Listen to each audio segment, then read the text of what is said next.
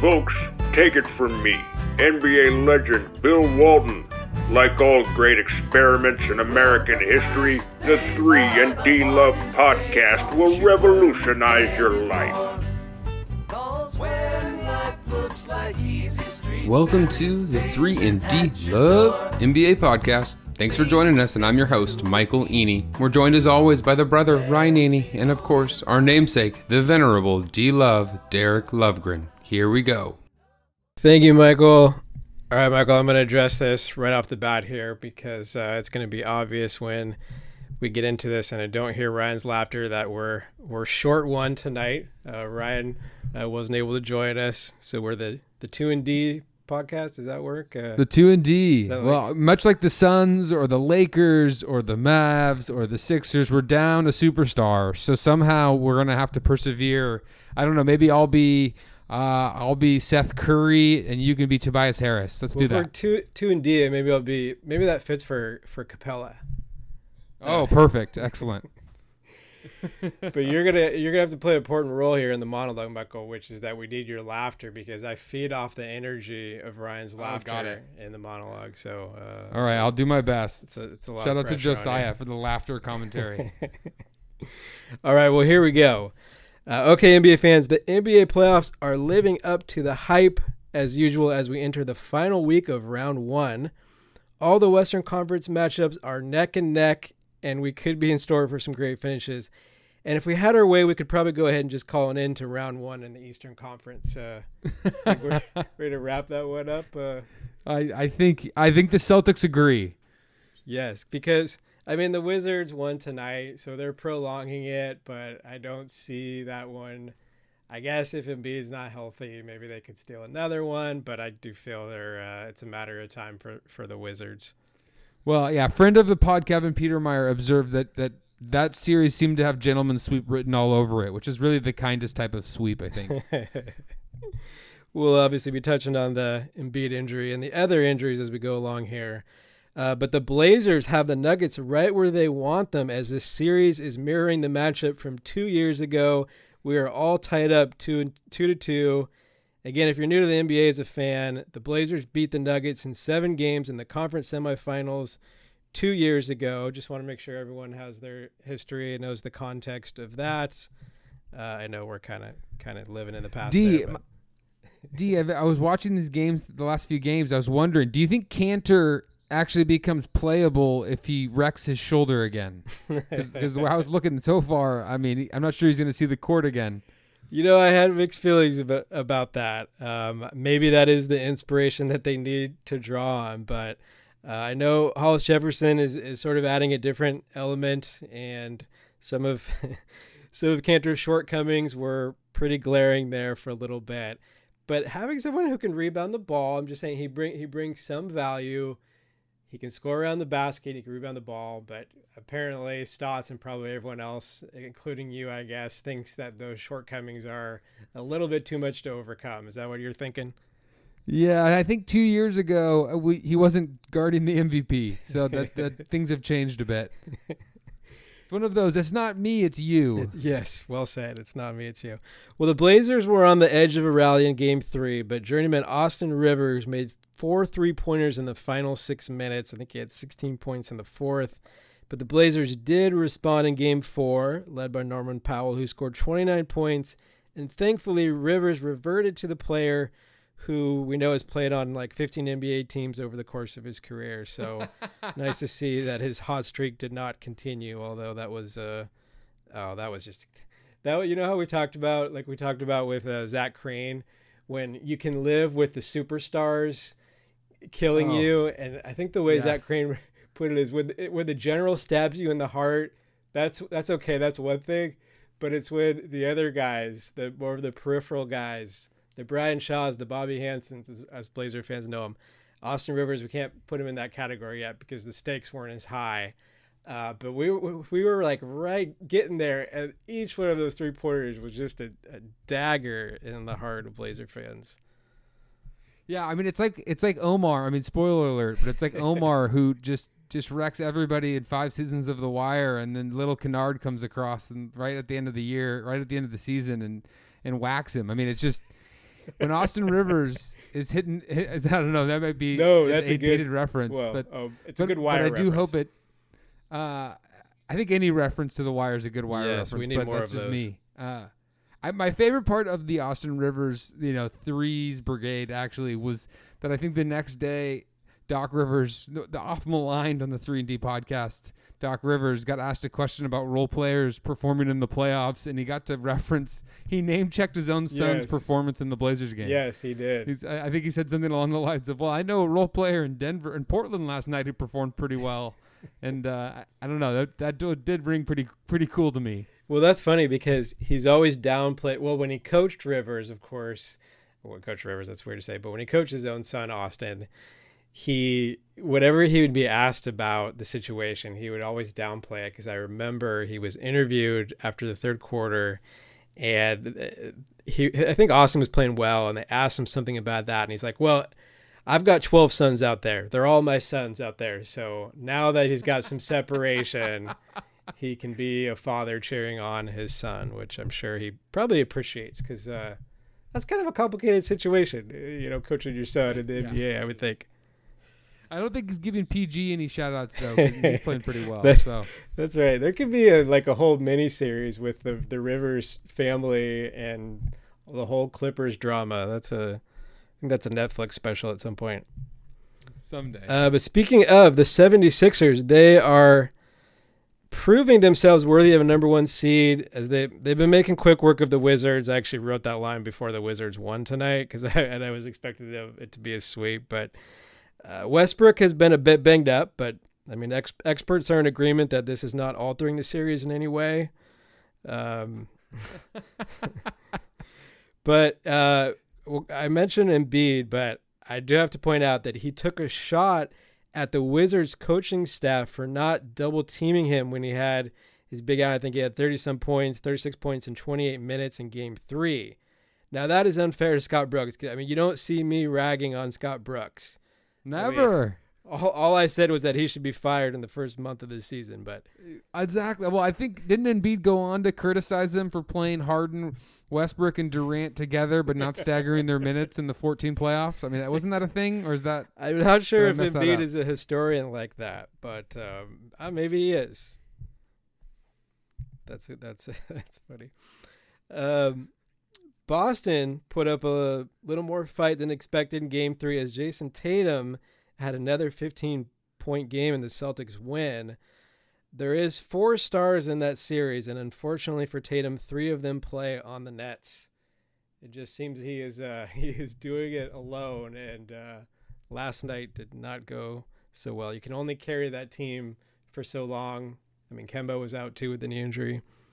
Well, and Robert Williams and Kemba are both projected to be, I think, out for the next game. I mean, that that one seems like it's all but done at this point. There should be a mercy killing there, maybe a, a ten run rule, whatever you want to call it, in the first round of the playoffs. But you know, with ever since Jaylen Brown went out, I mean, I think the Celtics knew this season was over. They seemed to mail it in. I mean, I'm surprised they even wanted to be competitive in the in the play-in tournament in some ways, but you know that that series has been interesting to me just to get a feel for what Brooklyn sort of looks like. I mean, obviously, it's been been often reported, right? They played eight games together, the big three, kind of getting a sense of what they f- look and feel like, and they sure do make it look easy at times. Um, and I think you know that one is to me the most interesting because you look forward to the second round sort of matchup where it's like stuff's getting real in the Eastern Conference with the Bucks again, who sort of was was considered sort of the most interesting first round series is going to be Bucks Heat, and the Bucks just Yeah.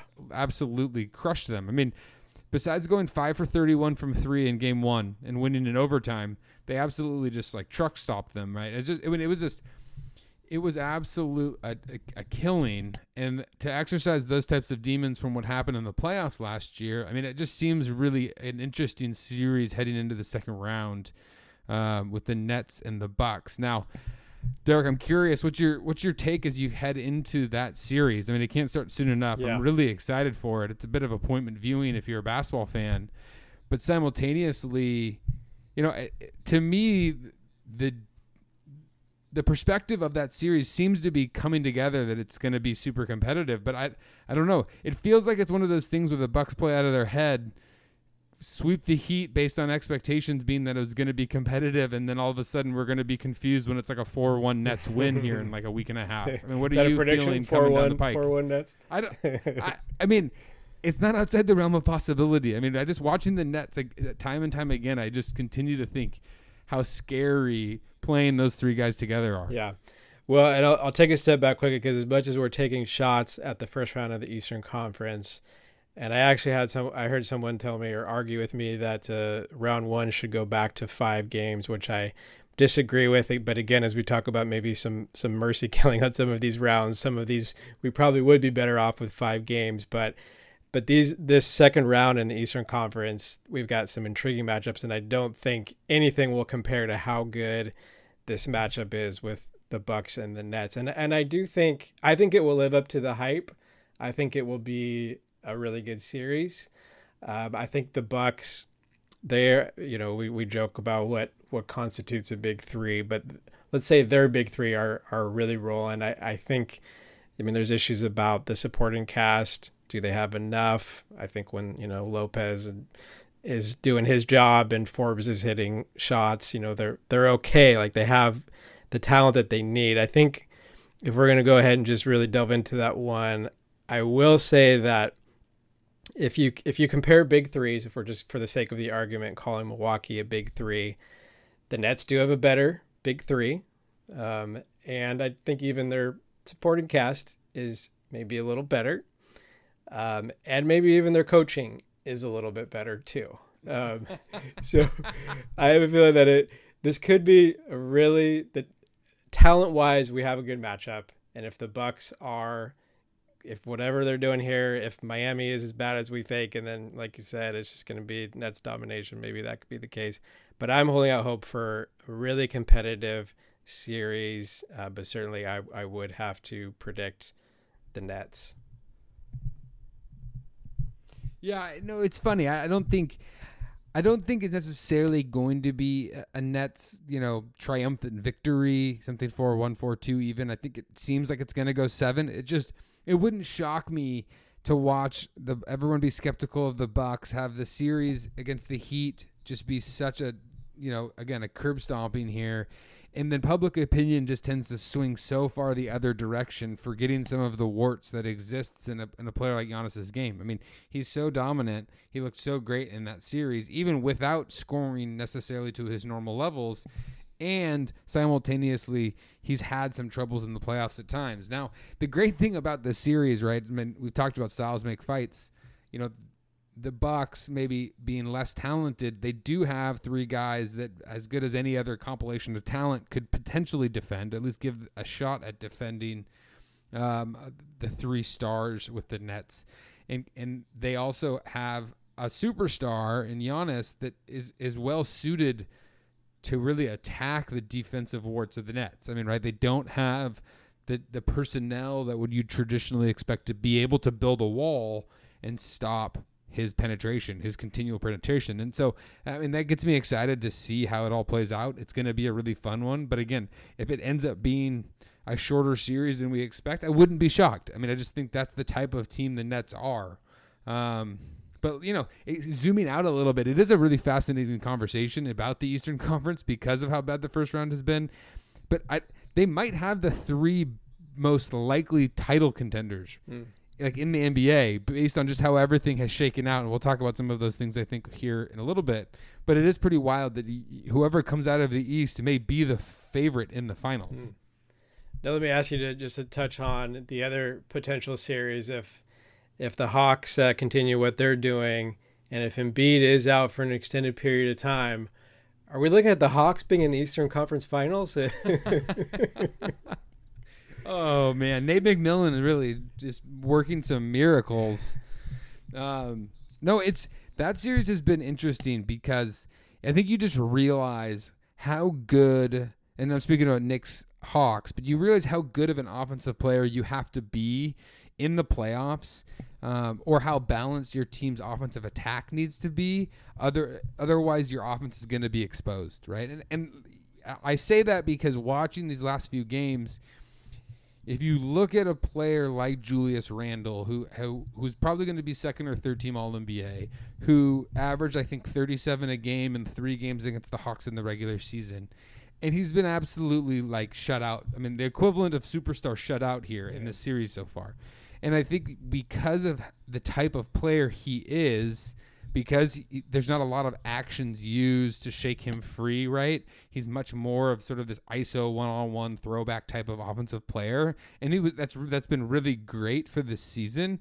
But when you when he becomes the focal point over a five, six, seven game series, and now you know four games thus far, I mean the Hawks again a middling defensive team have been able to throw multiple double teams and triple teams, and because the rest of that supporting cast outside of Derrick Rose is so bad I mean, for for NBA playoff purposes, that offensive cast is so bad that Randle is just getting shut out. I mean, it's just it's it's really a travesty for how fun of a season those Knicks have had and how fun that regular season team was to watch the way they the Hawks are sort of handling them this far. And so Yeah. uh, I don't know. It'll be interesting to see if if they do go into the second round, how the Hawks fare against a Sixers team. Uh, and what that Sixers team looks like. Because again, you're right. I mean, if Embiid is actually hurt, which again is sort of turning into a theme not only of the regular season, but now it seems like the The playoffs. last seven years for him. Uh, oh, I know. Well, it's for Embiid, but like the rest of, the, I mean, there's yes. so many guys Yes, now yes, that are kind of right. coming in. But it, you're right. I mean, the the Wizards were going Hacka Simmons tonight, and like the Sixers didn't have an answer. I mean, they were you were going to Tobias Harris and ISO. I mean, that's just to me not a recipe for success. I mean, and that's why Embiid's ascendance this year has been so important, right? I mean, he's going to probably be second MVP.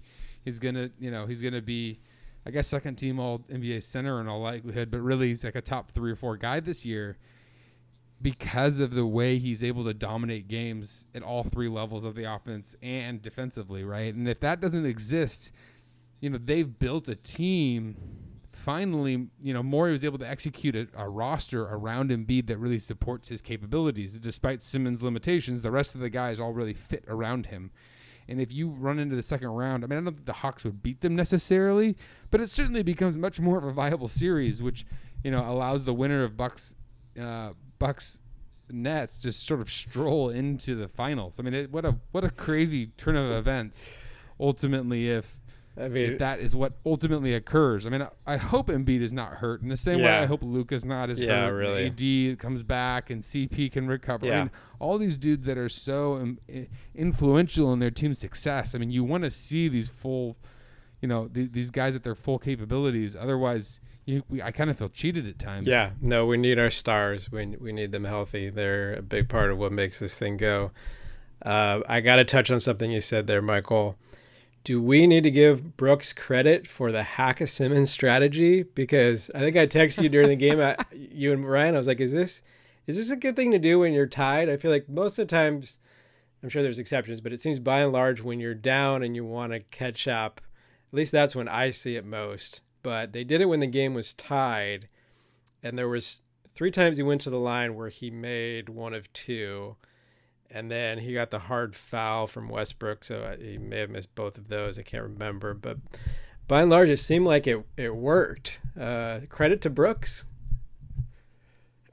I don't know. I mean, we've got this coaching savant. Uh, he really, maybe he's come around. I mean, he took the Embiid criticism to heart, I think, and really decided to bring out all, you know, all pull out all the stops. by the way as you mentioned Julius Randle I did want to say too that uh, his poor play it is not for lack of trying because he is still jacking up the shots. I mean the offense runs through him more or less anyway so he's either creating or he's shooting but that is some woeful uh, shooting numbers that he has had.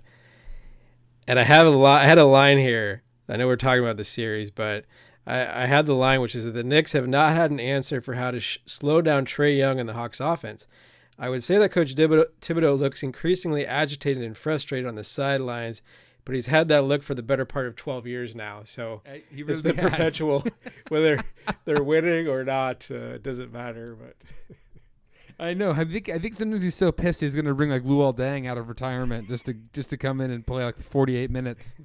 it is. I mean, Rose. I haven't. I feel like the Knicks. I have not seen play a lot this year. I've seen that Rose has put up some good numbers, but man, he he looks good. He has been the, the lone bright spot for them in the series, and still a, a great story to see him playing so well. Well, and that is, I mean, it is a it, again, it's a fun series. I mean, I think watching Trae again, I still have some Trae skepticism, and maybe I'm just you know having a hard time moving off my initial opinion, but.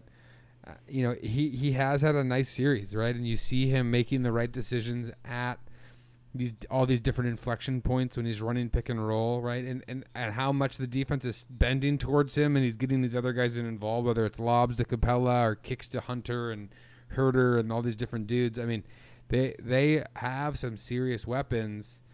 Um, and it helps the type of team that they've been able to build around him. Again, when you when you build some of these these these rosters, you take out some of the key cogs. They don't work as well, but they they function really well around you know the the guy when they're at the peak of their powers and watching the Hawks do that again it's just it's just been fun. And frankly I mean watching that game one where uh, Young hit the floater to win it in MSG and all the back and forth I mean obviously some of the fan behavior has been out of line and inappropriate but just the atmosphere for that series in MSG now with game five coming back um, again i'm really fascinated to see if thibodeau and, and the knicks can sort of shake something loose here to make this a bit more of a series. Otherwise, it does seem like there's not a lot of answers there. So um, that that one will be be interesting, but it may not be kind of long for the round. Yeah, I think the Hawks are just they're just too much. I mean, it's it's a really talented starting five, and I feel like they have some firepower off the bench. Um, I mean, just Williams and uh, Gallinari and and Kevin Huerter and I always pronounce it Huerter's name wrong. Um, Solomon Hill is a big man, so it's just a it's a good eight nine man rotation that they have there, and it's not. And, and getting DeAndre Hunter back, it seems like that was very timely like too. difference in a lot of yeah, ways. and obviously Bogdanovic just hit another level of his caliber play too. Uh, you did. I got to touch on this quickly because you mentioned the situation with the fans. Uh, we have had several incidents now. We had, I think it started with maybe throwing popcorn on Westbrook, and then we had the spitting incident where a fan spit on Trae Young. We've had uh, Ja Morant said he was was heckled, and there were, were racial taunts, uh, just horrible stuff. And then last night, uh, Kyrie Irving, who uh, next to I would say Alex Rod- Rodriguez and Roger Goodell is like the, the third villain for, uh, or he's the biggest villain since those guys, I would say, to Boston sports fans. But obviously, there's lines uh, that have been crossed here. It's one thing to, to you know, boo a guy and dislike him for basketball reasons, uh, for how his tenure ended there with the Celtics. But you know, they threw a water bottle at him when he's going to the locker room, almost hit him. That fan was arrested tonight in the Wizards 76ers game, someone ran onto the court and was tackled by a security guard. And fans got to get it together. I know even Durant mentioned this in his post game press conference last night. He's like, I know people have been confined for the last 18 months and there is a, an impact to all that. Maybe this, this is just a larger issue that we're dealing with in society right now. We don't need to delve into that. But, uh, but but the fans, we need them to, to pull it together here. It's like want to take them down, and the the counselor in me wants to just say, um, is this really about the basketball here? This behavior? Is there something? Is there some unresolved issues here that we need to deal with? no, it, it you're right. Nail on the head, man. And I think it's just it, it is such a disappointing thing to see after it's been so long to the place where we get in person with fans NBA basketball to finally get it and to see this type of behavior. just it's unacceptable, and I hope it does change. And I don't I don't know what's causing it. I mean, I, I you could kind of I, I, I could you know wager some guesses, I suppose, but. Um, kind of regardless, you know, there's no excuse for any of these things that are going on, and um, you know, I, I'm glad that there's some law enforcement kind of processes going on with a number of these incidents. You hope that some of those enforcements will change some behavior, but you know, by and large, you know, it'll be interesting to see if the league ends up taking some some other actions if these things continue to kind of progress, Yeah. right? If if this stuff happens more and more, you're going to have to evaluate how stadiums are configured and and access to fans and all these different dynamics. Where, again, you know, whether it's the fan stuff or uh, there's a lot of media discourse going on around access to players and some of the challenges that have existed there, and and, and again, like this is a business. This is very much access and conversations need to need to exist. Like fans need to be able to connect with players, whether it's in person at games or um, through the media, through reading you know articles and quotes and the whole nine yards. And without that, obviously, there's there's a little less emotional connection, and you're just rooting for laundry, as Seinfeld says, right? And and so, you know, the there needs to be some balance there, and I don't know what the answer is certainly, but it it's something that we need to continue to, to talk about and hopefully evolve from because just again it's just it's just such a joke to, to see all these different things going i mean at a certain point you're just like man these guys just you know let's uh, let, let's have like you know no holds barred like malice at the palace 2.0 I know, with no, no t- consequences just to prove a Yeah, point no, I totally thought about that. I was like, because if we're thinking if if things escalate, like what is the the next, what is the highest level? And my mind just went to that to that place of the the Pistons Pacers brawl, which now was 17 years ago when we didn't have these other societal. Well, we are always having societal issues, but not the kind of predicament that we've been dealing with for a while here. seriously But it seems like they're they are setting the tone that um, I mean, when you do this, you are going to get banned from the arena. The guy that threw the water bottle at Kyrie, I mean, he's he was arrested, charged with assault. Um, so hopefully, just the the message is going to get sent that there's going to be some severe consequences for doing that, and at least, I mean, generally speaking, in terms of, I mean, we, they, there is security measures that are in place there, and yeah, they're beefing up security. So hopefully, this is just a, a little phase that will not continue here. But uh, strange, strange subplot to these uh, i know NBA playoffs. yeah it is it, it, it is such a weird deal but uh hopefully it, it shakes free Yeah. um All right, Michael, dealer's choice. What uh, what other series we've touched on a couple? Well, I'm I'm just curious, D, as you you know come down the stretch here with with Blazers Nuggets. Obviously, it's been a bit of a tale of two series, right? Whether it's the wins or the losses for whichever team. Uh, there's obviously some, some threads. I think the bench performance has been pretty indicative, uh, which makes you kind of leads you to believe to a certain degree that the starters and the stars, particularly, have played each other to a bit of a stalemate. I mean, what's what's your feeling here now that we approach a three game set with you know the, the Nuggets having home court? How do you feel heading into the heading into tomorrow night and then going forward? Yeah, it's interesting. We've seen, I mean, two games. Game two was a blowout for Denver. You know, we blew them out. Last game, uh, I know Malone came out and said that the Nuggets were soft, and uh, it, was actually I thought they were a little bit soft in game one, and then they came out and they they were aggressive and physical, and they bullied us around a little bit. So I feel the Nuggets are going to be they're going to give us everything everything they have in game five. Um, you know we obviously we need we need our part of it will come down to is how well the stars do because Joker was not himself in game in game four. It was an uncharacteristically off game for him. Uh, we've talked about CJ, even though his numbers have been still pretty good overall. There was games where like, are we, we just need a little more from CJ, and you know we can't have obviously. I mean Lillard, interestingly enough, we say he's been he carried us in the first few games, but um, he didn't have his best game either, and we just had guys like you know Powell, obviously being the guy that stood out as having having a huge game. Uh, so we we need like we need everybody to do their part. I feel like we have to really play well to win to steal one of these on the road, which obviously we we have to do now. Um, when I talk about a couple years ago, I know it's it's different. It's a different team. The Joker is is a different player, but I kind of feel like my gut is that Denver's without give, going through my analysis of it, I would just say my gut is that Denver is going to win game five and we're going to come back home and we're going to see a game seven and then anything can happen in a game seven when the pressure's on, the tension's there. You get CJ going for 45 again. Yeah. So I'm basically, I'm looking for a repeat of a couple years ago.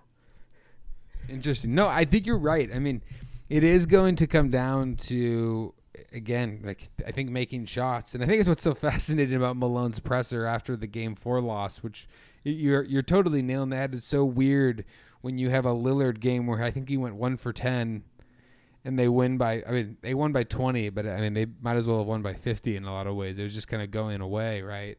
Um, but Seth Partnow, he's a really great follow on on Twitter. He he had this conversation just talking about you know the playoffs i think are often i think he said the playoffs are often referred to kind of uh, how much someone wants it is often that's the narrative around wins and losses. And it's in reality wins and losses are much more about who makes shots and who doesn't right? I mean mike malone gives a michael malone gives a press conference in game four where they get just this blown out the doors uh, and in game three, they had great effort, right? And they also went 20 of 38 from three. And and and Austin Rivers, as discussed, right, was five for 10 from three. And all these different dudes were making shots, right? And they were shooting. Um, I mean, they shot 52% from three, and anytime you do that, you're you're gonna probably most likely win, right? Unless you're the the, the Mavs in Game Three. So I just I think that's going to be an interesting dynamic. Again, sort of a make or miss league sometimes, and in these smaller sample sizes, that tends to be the case. I do like some of the rotational changes the Blazers have made. I mean, I, I get pretty excited about what that looks like coming down the stretch, and I also think Lillard, as much as he's carried the load for the Blazers at times, it has seemingly been a bit more balanced. Where I just am curious about Jokic's ability to continue to keep it up. Now, I, again, he's played so many minutes. I mean, this whole run last year, but this does feel like a bit of a different level of effort for him because of how limited they are in their guard rotation, particularly. I mean, he's just handling the ball all like I mean, it's like every possession. It feels like yeah. right, unless it's like Campazzo kicking to Porter on a pin down. It's like it's running through Jokic, and so I do have some concern for the Nuggets from that perspective, and I think that gives hope in turn to the Blazers. I mean, there's a, I think if I was a betting man, regardless of the home court, it does seem like the Blazers have have worked out some things. They had some strategies defensively that they've now kind of uh, evolved on, uh, and so it should be a fun series here down the stretch. And and tomorrow night will be very telling, you know. But again, it's like a make or miss league in a lot of ways, and yeah. If if the Nuggets have another twenty for thirty eight game in them, then it's an entirely different conversation. Right. I mean, even Porter Jr., we, who we would say is the second best player on the Nuggets at this time points, has had all star caliber play, but he's streaky too. I mean, we even talked. You know, he's gonna he was he's gonna destroy the Blazers, but he can get erratic at times, and so there's no. You know, the security. If Joker isn't dominating the game, there's no guarantee that these other guys are gonna are gonna step up. And you can say that for a lot of players, but um, but uh, I, I actually I'm feeling pretty good. I did, you know, after game two, you're wor- or game three, I was worried that gosh, have we lost all the momentum here? Lost two in a row. It, obviously, it's over if the Nuggets win game four. So it was just fun to get some life back into the series. When you win game one, and then you think, all right, we got home court think you know who knows maybe we can i think initially i was saying we can win in six and i joked that we could win in five but then you lose two and you're like it's kind of deflating so just to see them them rally and play so well in that kind of do or die game um, was great i gotta i gotta um, when you mentioned the whole thing about who wants it more being like this great overgeneralization and really like devoid just very surface level devoid of any like real substance. It always reminds me of when it's a little segue here but when lebron won his first title and they beat oklahoma city and i remember mark no excuse me uh, when they when they first yeah no no i'm all over the map here I should have thought of the story before I started telling it. But uh, Mark Cuban went on Skip Bayless's show on ESPN because Skip Bayless said that LeBron wanted it more than Durant. And then Cuban responded by breaking down the whole series the year before. And because because Bayless was saying, oh, well, De- well, Nowitzki and Dallas wanted it more when they beat Miami. You know, they wanted it more than LeBron and basically Mark was like, "This is everything that is wrong with sports journalism: is that you rely on generality generalities with actually no in-depth analysis whatsoever, and it basically then came down to him trying to.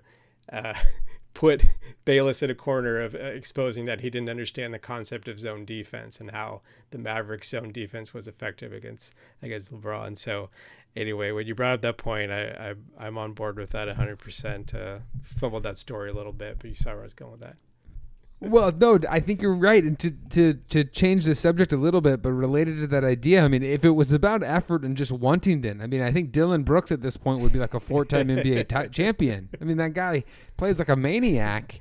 I mean, that's what's been so fun about the Jazz Grizzlies series so far, right? Is you're watching this series with these two young you know, good players and Morant and Brooks particularly, and then a few of those other fringy guys at the Grizzlies we've talked about. But I mean, that series is so fun. I mean, they're totally outmatched, and and the depth and the the versatility that a team like the Utah Jazz is the one seed has.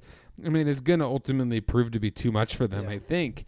But it's just you watch it with the effort and the tenacity that both Ja and Brooks plays with. I mean, I just I think when they beat Golden State in that play-in tournament, I thought they'd be a bit of a handful, but man, it's it's it's certainly more than even that. And those two guys just bring it every night. Yeah. And and honestly, I mean, the Grizzlies. Uh, you hope Brooks continues to evolve as a player, because um, he certainly gives a shit, and he certainly plays hard, and he certainly has some serious skills offensively and defensively. Um, but it's, it's he's still, you know, I think I I was watching the the game three. Uh, as game four is going on right now, but I was watching game three, and you just, I think he single-handedly brought them back into the game and tied it, and then he missed. He happened, then he proceeded to miss like three straight like contested threes, and it was sort of like you live by the Brooks, die by the Brooks, uh, and and that's sort of where they're at as a franchise because Ja still can't shoot too, so it's basically Ja going at Rudy Gobert, which is never a really great recipe, even though Ja Morant's willingness to go challenge Gobert at the rim like three times a game is just amazing. It's like so fun to watch. I, I hope he gets him one of these times. Um, but but both Brooks and and Morant, they they just care so much, right? Yeah. And, and so that series has been fun. I mean, have you do you have any takeaways from that series? That's I mean, are you hopeful for the Jazz going into the presumably the second round as they face either the Clippers or the Mavs? Yeah, and I think I was going to say as a side point there, I think there is something to be said for like willing your team with with heart and hustle to to another level. But I think at the at oh, the end of the day, Skip Bayless. no, but at the end of the day, right, it does come down to execution, and and you see the difference there that the Jazz they they play with more poise, they move the ball a little better, like they're they're just a little more patient they they execute on on a little bit of a higher level because you could think in some ways argue that there's commensurate talent that that Memphis has. I mean that that's they've got some offensive firepower. I mean they're maybe they have more flaws. It would be a stretch to say maybe they have the same amount of talent, but there's talent, but there's a higher level of execution with the Jazz. So I think they're gonna I don't know what is the score of that game tonight. Are you tracking? Yeah, I mean it's great. The, the Jazz are up. They're on like a 10-2 run right now, so they're up eight. Okay. Uh, with like two minutes left, Conley's hit a couple shots. Bogdanovic has hit a couple shots. But that's the that's the unique thing, right? I mean, they have Donovan Mitchell as their sort of lead sled dog, right? This like primary playmaker. But I mean, he can shoot it. I mean, is Donovan Mitchell just Ja Morant with like a jump shot and then like a seven three Frenchman behind him? I mean, what's the difference in some ways, right? I mean, Jock needs to grow defensively and he needs to grow shooting the rock but it's not like Donovan Mitchell's exactly a flawless player. Um, he's really great. I mean, he he he strikes a really good balance between getting to the rim and shooting a jumper, and, and he's really worked on his jump shot as he's evolved as and grown in the league now here in I think year four.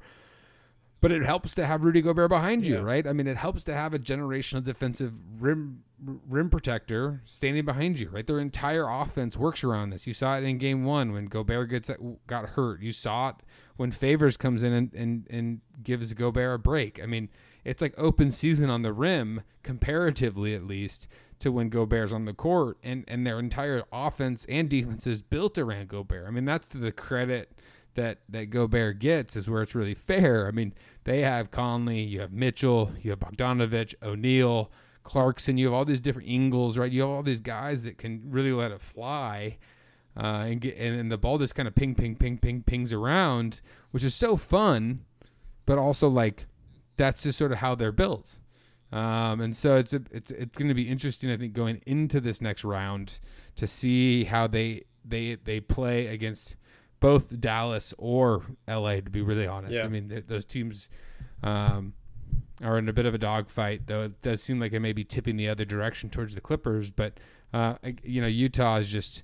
I think they're going to be too much to handle, but it is. It's a fun, It's been a fun series, really, to, to kind of be excited about what Memphis is doing there. And I think for this, again, for the sake of the league, I just hope they continue to grow. Yeah.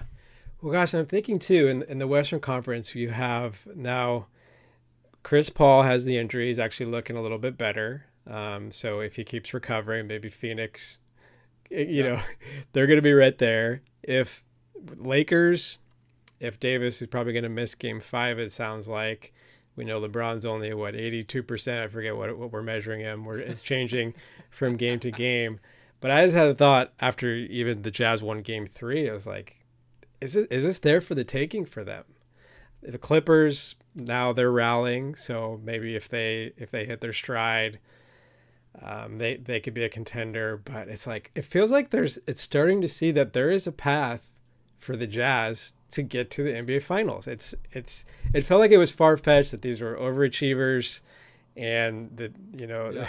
the top teams that were, were going to hit their stride, but if they're depleted injury wise, could be there for the taking for the Jazz. No, you're totally right. But I think the same logic applies to basically any of these like five or six teams in the Western Conference. I mean, I think if anything, what we've learned is then the Nuggets Blazers series, as fun as it's been, it's competitive as it's probably the most likely series to go for the full seven. Neither of those teams are going to be long for the playoffs. It just doesn't seem like they have the, they have the firepower. Obviously, you know the one eight matchup, the Grizzlies are sort of going to go away. But besides those three teams, the other five all seemingly have these viable paths to the finals. And it doesn't, they don't, none of them seem far fetched, right? I mean, if Paul comes back and, and continues to improve, I mean, I think he had 16 points last night. You know, the shoulder, at least he seems to be able to work his way around it a little bit better than he had been in games two and three, Yeah. where I think he was averaging six points a game Yeah. in those two games. Can even dribble with Um, his with his right hand. I mean, I know, right? I mean that that's the crazy thing. And all of a sudden he's, he's shooting some threes. I mean he didn't make any, but he's really he's getting to that little fadeaway elbow jumper that he's so deadly at. And at least that's enough to sort of keep the defense honest. And then he gets to do all his other Chris Pauly things where he steals a pass or Marc Gasol with a minute and a half left, right? I mean that's that's the kind of stuff that a guy like CP does, where he sort of blitzes Gasol at, at the top of the key. And basically, like feints into a jump, and then just steals the pass as it comes out of Yeah, Gasol's a hands. I mean, crafty veteran. Basically, like climb the climb the ladder on a seven footer. yeah, His little like five ten mighty mighty mouse. So, I mean, Phoenix has that right. You have Utah, which we've just covered, right? You have the four five series, which I, I'm I'm curious to hear your thoughts on. But it's to me one of the most interesting series is outside of Luka's injury, is to kind of see how the Clippers and the Mavs come down the stretch here, being also in a two-two series, and it's been very much the tale of two series. Is whether it was the the first two Mavs wins or the vice versa, the, the last two Clippers wins, and then obviously you have the Lakers on the other side with a lot of question marks, but. You know, outside, you know, obviously LeBron is still recovering, as he said, but he also is catching lob dunks off the backboard, right? He's also like going into ISO mode told you. And, and working, you know, Jae Crowder's face. I mean, it, it just, I, I can't imagine we're not going to see like 2016 LeBron James and the Cavaliers against the Golden State Warriors, like finals performance here, where he just runs like 50 pick and rolls. All he does is just walk the ball up the court, and he just absolutely owns the offense time and time again, uh, and then sort of continues to pick his spots defensively. I mean, that feels like what's coming, um, and so again, I just think it's a really fun time for the Western Conference, despite some of the imbalance that's occurred. I mean, that's the really weird thing is like this this Mavs Clippers series has been really fun, but also like not really high stakes or it's not really high pressure, whatever the word you want to use to describe it. It's not like it's all these games coming down to buzzer beaters and last second shots Yeah. and all these high leverage situations. But the chess match that's sort of occurring, watching Doncic do his thing, watching Kawhi Leonard absolutely go like full inferno, man. That guy every time he puts the ball in the air, it like is going in the hoop. It's a crazy, right? Watching PG I actually I was curious about this. I was watching PG and I was like, PG is like a wing version of Dame right now. I mean, he's like he's got some Lillard in just the way he moves, which I think actually in some ways makes him not a great tandem with a guy like Kawhi Leonard because he's just such a jump shooter, which again not like Dame is exclusively a jump shooter, neither is PG, but they both are much more dangerous because of their range, because of the way they move and cut and catch the ball, and then and then obviously hit jumpers. Um, but watching, you know, both PG and Kawhi really show up, I think they're shooting like it, they're both shooting like the mid 60s and averaging like 28 and 35 a game. I mean, it's just insane, yeah. right? And so that series is going to be really fascinating to come down. I mean, if Luka's hurt, it's like over. Yes, you know, talk about a roster constructed around a single player. I mean, the Mavs are absolutely barbecue chicken if they can't get Luca going full steam yeah, ahead. and full steam ahead is the key because uh, I don't think 85% will do it. I think he's got to be he's got to be close to 100% and I don't know how bad the injury is. Um, because it just feels like if if George and Kawhi are gonna continue at that level and and do what they're doing, that they just even if Luka is 100, percent it's gonna be really hard for them to win. I mean, they were down 30 to 11 in Game Three, and then I think they were either tied or up. They were up at halftime, and then they just you know, they were down two at the end of the first quarter was they that was 30 that 11 in the first quarter and they came back i think it was 44-42 at the quarter. Yeah. So it, it almost feels like they had a chance to kind of step on their neck in game three and really put them on the brink and since they have new life now and the, uh, there's a significant talent gap there and i mean we talk about i don't think luke is going to he wouldn't wear down if he's 100% but the fact that he's uh, there's some some issues there and he may not be himself i i feel like we might see the the clippers kind of stay on just cruise control here and and win in six but i'd like to be wrong because it'd be fun to see the mavs uh, make it a great series but well, and the problem with that series to me is that the Mavs just don't have the horses to defend in any way, shape, or form. And we hit this about six weeks ago. But I mean, the fact that the Porzingis deal is basically known as the as the Tim Hardaway deal at this point is like a really telling and disappointing sign, right? I mean, the Porzingis. I mean, and the problem is, is I think he has four or five years left on like a max contract. I mean, he's just an absolute tire fire out yeah. there. He can't move no. defensively. He's so he's so lethargic. I mean, all he wants to do is shoot threes and hit turnaround post ups, and like he's not particularly efficient in the post uh, when he's doing that. And so it's really challenging because then all of a sudden then you just have Luka around a bunch of like shooting role players, which again is like a, thing that works when Doncic is supernova. But the problem is is you have to rely on just outscoring the world because again they can't stop anyone. I mean that's such what again that's what's such a challenging deal with Porzingis is he stands there, but the way the Clippers are playing, kind of going five out spread, kind of pick and roll, and you have Kawhi and PG attacking, I mean, you just find Porzingis in space, and if he's on the help side, he can't get there in any way or shape or form to really kind of alter shots and protect the rim. I mean, and so that at a certain point, you're like, why is he even playing? And then you remember he has like a five year max contract that starts next season. So that's why he's playing, right? But it's like they even, I mean, they, they put in Boban Marjanovic in the middle of the first, the fan favorite, first quarter. Fan favorite, Boban. Four points like, right out of the gate, too mix mix up the like the rotations because basically they couldn't go small with the Clippers, so they just went super big and dared them to stay small, and it actually worked. I mean, they they brought in Zubac as a result of Boban coming in, and then Doncic just went at Zubac two times in a row. So actually, the strategy worked. Like Carlisle pulled it off. Yeah. But he's clearly like fighting. He's fighting a war shorthanded right now, and especially if Doncic can't turn his head to the left I mean, that's a pretty big issue for like a world class passer. You're and you're right with Bo, but any any player who is nine feet tall and 375 pounds can bring something to the table. Absolutely, this feels a little bit like Jordan pre Pippen and pre Horace Grant, with the caliber of talent Jordan had early in his career with the Bulls. Oh, you know? wow, that is that's I kind of like that. I think you.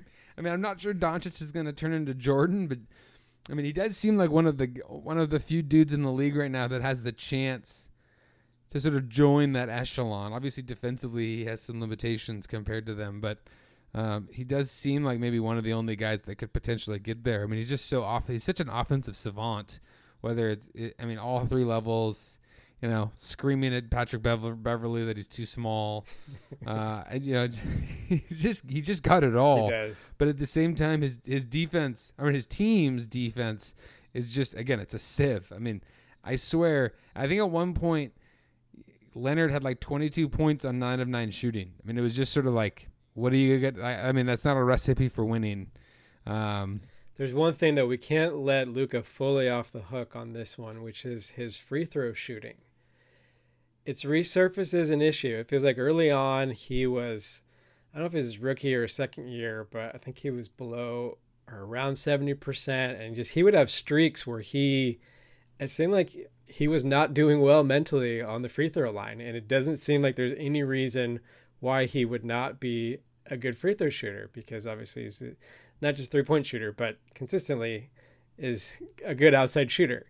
Uh, but the fact that he was at one point, they said in game three, he was like 13 for 26 from the line in the series, and he was only shooting 50%. Uh, I don't think we're going to see a hack of Luka like we did with hack of Simmons, but it, there's a little bit of a problem there for him.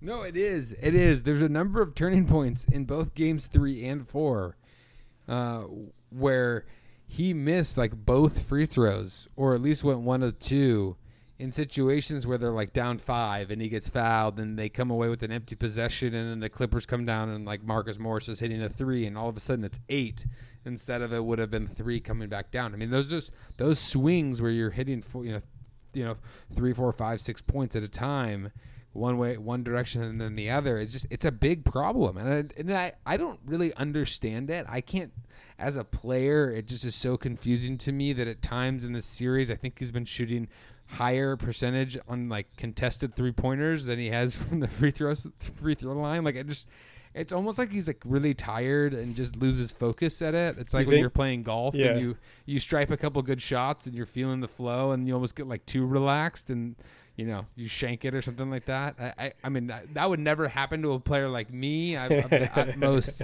sort of focus and attentiveness, but I could understand right how So somebody like Doncic could that could happen to him. So you don't think there's a mental hurdle there? You think it's more of a lack of concentration as opposed to a psychological block, like Draymond going for the six foot floater, as we talked about. Draymond is ve- is very confident in several areas, particularly on the defensive end, or when it comes to distributing the ball.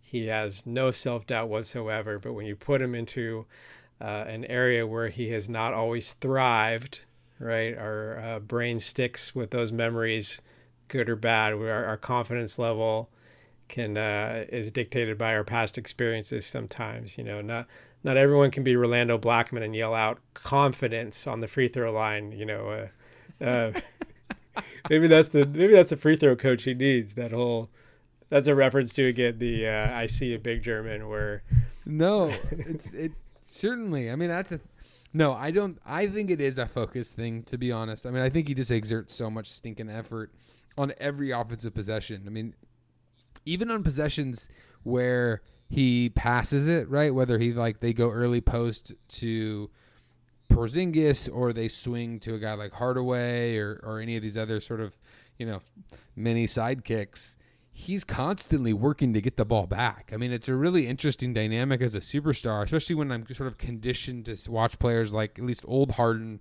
where you sort of pass and just stand. I mean, he really did like he would work. I mean, he would kick it ahead at like 20 in the shot clock and try to get it back with like 12, right? I mean, so that level of effort on all these offensive possessions, that level of focus. I mean, and he's got this savant nature where he's constantly moving and finding the best options, whether it's kicking to the corner.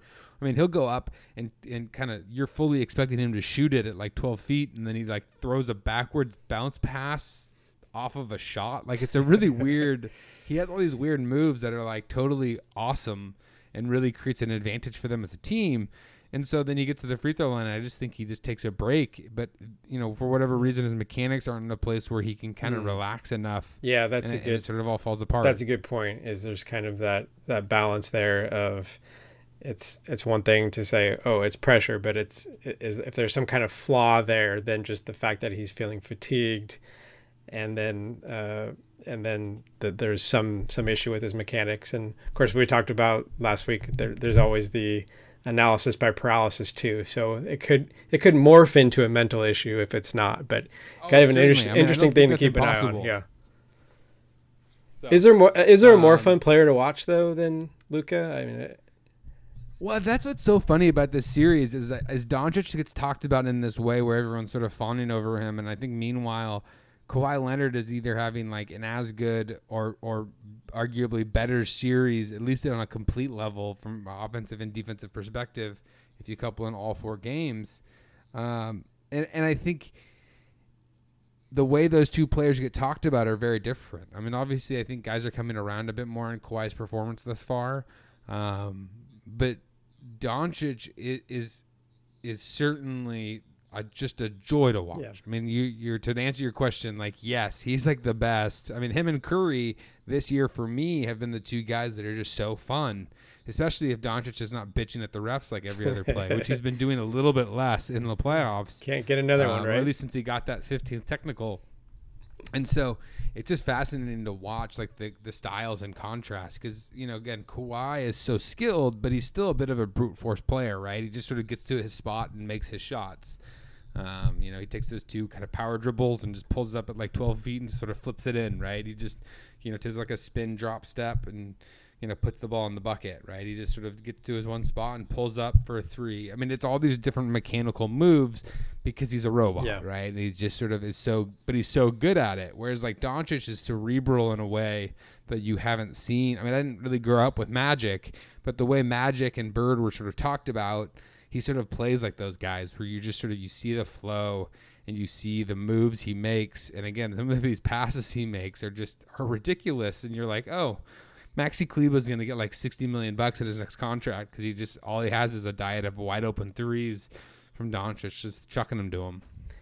Yeah, I mean, just the the feel for the game. Those guys you mentioned, that's the very elite of the elite. Um, I think you can see that with with LeBron too. Just that, and LeBron obviously does so many things. So I won't won't give LeBron any more time here than we we always give him because he's amazing. But um, that I mean, and, and you see with the Joker too is just that incredible feel. So there's not only just effectiveness, but the entertainment value that guys, certain guys bring. But I, I can't argue the point that when Kawhi is at his best in terms of effectiveness, um, there's there's no one better, or he's you can't get much better than him. I would say when he's playing like this. Um, I mean, it's certainly he's just dominating the game in a way that I mean, I think he started last. I think he started game four with like multiple drives to the rim for lands. He hit a three, and then defensively, I think he had like a back steal on a Porzingis post up. I think he blocked. I think either. I don't think it was Doncic, but it was like one of the other sort of like Doncic jets kind of driving to the rim, and he just like swatted him and like took it out of his hands. I mean, he's just he was changing the game at like both ends of the floor in a way that there's not very many guys do, right? I mean, outside of getting like kind of motivated LeBron you don't really have a lot of guys that do that. And Kawhi, eh, I wasn't sure he had it in him. I think particularly since that run to the finals with the Raptors, where he was really even then sort of load managing a bit. It just seemed like he might always be a guy on a gimpy wheel uh, with the bad knee. But it, it seems like he's really turned up. It seems like something happened in that, you know, that dynamic with the Clippers where he just sort of decided to just sort of take over, and it's allowed PG to sort of play his role and do his thing and be really great at it too. And then you have sort of the Nick Batum, sort of I'm at center and I'm going to do my little, you know, mini Draymond, you know, impersonation, you know, French Draymond, the real French Draymond. but, um, so I don't know. I, I, I, I, it's hard. I'm hard pressed to be convinced that the Clippers aren't going to take this in six. If yeah, you know, at worst seven. Um, especially if if Doncic is hurt, it's like most definitely six. They don't have a sh- they don't have a, sh- a shot. Uh, but um, is that where you're kind of lean in for that? Series? Yeah. Do you think Carlisle should, uh, you know, rest Luka, just concede Game Five, see if we can get him back to 100 percent for Game Six, and uh, take that angle? I, I kind of say that tongue in cheek because I know Monty Williams was the original plan was to sit Chris Paul for Game Four until Paul talked him out of that. I don't know if you saw read that. Uh, no, that I d- storyline. but that's okay. So it's funny you bring this up. I mean, uh, you know, the dynamics in the league. There's an interesting New Yorker article recently um, about Rich Paul and some of the stuff that happened with Anthony Davis in their trade, and and there's some anonymous sort of reporting around the dynamics with the player empowerment area era and. There's some belly aching and some complaining, and I, I don't know. I'm of the mind frame that's like tough luck. You built it. Now you got to sleep in your bed, right? Uh, but it is interesting some of these teams, like with players like Paul and now Doncic. It, it, does the team have, does the coach have the authority, the power to sort of tell these guys, "Hey, you're not playing." Like I don't. These guys, I mean, obviously the the Jazz did it with Donovan Mitchell, but Donovan Mitchell's at a little bit of a different echelon than Luka Doncic and Chris Paul is. Uh, you know, I'm interested to see. I mean, obviously Paul knows himself. He had a good game four, but I, I mean, I'm not sure why they weren't having that conversation in game two and game three. I mean, Yeah. he was, looked like he was totally crippled, Good point. right? I mean, and it's the same way with Doncic. Game four, that it was clear in the middle of the third quarter that that game was over. Like it was, it was gone, done. Like turn out the lights. And for whatever reason, Doncic played another like 20 minutes in that hmm. game. He played the rest of the third quarter, and then he played. Then he was out for a while, and then he came back with eight minutes left in the fourth quarter, and he played like the rest of the game. And I kind of was sitting there, and I was like, "What is what is going on here?" I mean, you're clearly in serious pain. You're down 22. Yeah. I mean, the, the the Clippers were shooting the crap out of the ball, and your team is like a tire fire in terms of the, your own shooting. Like it's just not gonna happen. Not your night. Fight to live another day and see if you can feel better and save yourself 20 minutes of game time playing, right? And instead, he just kept playing, and you just sort of wonder: is that the wisest choice? Is that a 22 year old Luka Doncic sort of making these choices himself? You think he's maybe Is there an adult- overriding Carlisle, saying, "No, we're going to take Yeah, out"? I don't or- know. Like, is there an adult in the room that can say it? I mean, Carlisle of any of the coaches seems like a guy who could potentially do it, right? I mean, he's got a championship under his belt. He's got sort of the history, and you know, in some ways, he kind of, you know, he coached Dirk for a long time, and you kind of expect that that translates in some ways. But again, you just wonder, like, what's going on there, and and why isn't that a thing that happens? I mean, I'm just skeptical that these any of these players would choose to be wise in that way if that is the most wise outcome. If it does matter, a couple extra days would get you better. I mean, right? If you had mostly full strength Doncic for six and seven, you'd probably do it, right? Uh, but who knows? I tell you, Michael. Stan Van Gundy would never stand for that. Uh, he would make that final call, and that would be that would be it. If Zion ever tries to pull that, if Stan's still around in the next couple of years, uh, but I will say, I mean, I'm not sure he's going to have the chance to make that decision next year, my friend. tragically he may not. But I mean, Monty and Chris Paul, it seems like they have this like special relationship too, where there is kind of like this a buddy buddy, and not in necessarily a bad way. I think part of that is Paul is like, I'm gonna, I will give everything I have to fight for this guy because he has so much respect for Monty Williams too. But I kind of I preface it that way to wonder if even Monty that could be a little bit of a tactic of like almost put put Paul in that moment of like I'm gonna sit you, and then as a way to be like, all right, you got to get out there and prove to me that you're gonna be as good as we, effective as we need you to be. And I think the conversation actually went because because Paul talked about this, and he basically said he said if I in the first quarter or whatever, if I'm not looking good enough, if I'm hurting us, just take me out of the game. And he's like, anybody can come up to me and say like you're hurting us here, and I'm fine with that. So it's kind of like he did have to play the card of just give me a chance to prove that I can help us here and that I'm not going to hurt us, which he did. To so to his credit. Yeah, I, that one will be. I mean, the, I think we're both leading Clippers for the four or five series. I mean, where do you find yourself in the two seven series? Do you feel like, obviously, with AD potentially being out game five and potentially even more, you know, does LeBron have it in him to sort of man that ship to to a victory, having it be two two going back to Phoenix, or do you do you find Phoenix in the driver's seat now? I mean, LeBron has it in him because it's hard to say he doesn't have it in him. I mean, I watched that guy with that inferior Cavs roster. With the, remember the ta- that one year where he still got him to the finals with the the weakest Cavaliers lineup. And I know that Eastern Conference wasn't so great either, but I don't want to rule it out. But I would be favoring the Suns at this point. Um, Like just the fact that now they're they've got life again to steal one on the road. They did look they've looked really good at times. Um, I feel without AD, if he's if he's not going to be back, then I, I definitely like the Suns, especially who's gonna who's gonna control Ayton down low, who's been been playing really well. Who who are you leaning toward? Oh, oh I, I, I think I still find myself hard pressed to, to not believe that LeBron can sort of govern that team to a, at least a win in the first round. I don't I don't know if I'd be that excited about them going forward, but who knows, right? I mean, they do play the winner of the Nuggets and the Blazers, which I, I would still take them even without AD to be sort of favored in that. I, the, the interesting thing about the Lakers is they're so damn good defensively, regardless of who's on the court. I mean, just Vogel and his system and their buy-in as a team and the collection of role players that seemingly really do give a crap about how they play defensively. I mean, that travels, right? They say defense travels. The you know it translates regardless of the personnel. Mean, both when AD and LeBron were out, they still remained like a top echelon defensive team, and I think that really helps for a team when you're in this, when you're going through some of these challenges offensively. And so I, I find myself leaning into what the Lakers have here down the stretch. Especially, I think if Paul was fully healthy, I wouldn't feel nearly as comfortable with that. Uh, but it does feel like a bit of the wild card is is Ayton. I mean, who'd have known that Andre Drummond is sort of the biggest sort of catch in the buyout market would actually just make centers turn into Hakeem Olajuwon at every turn.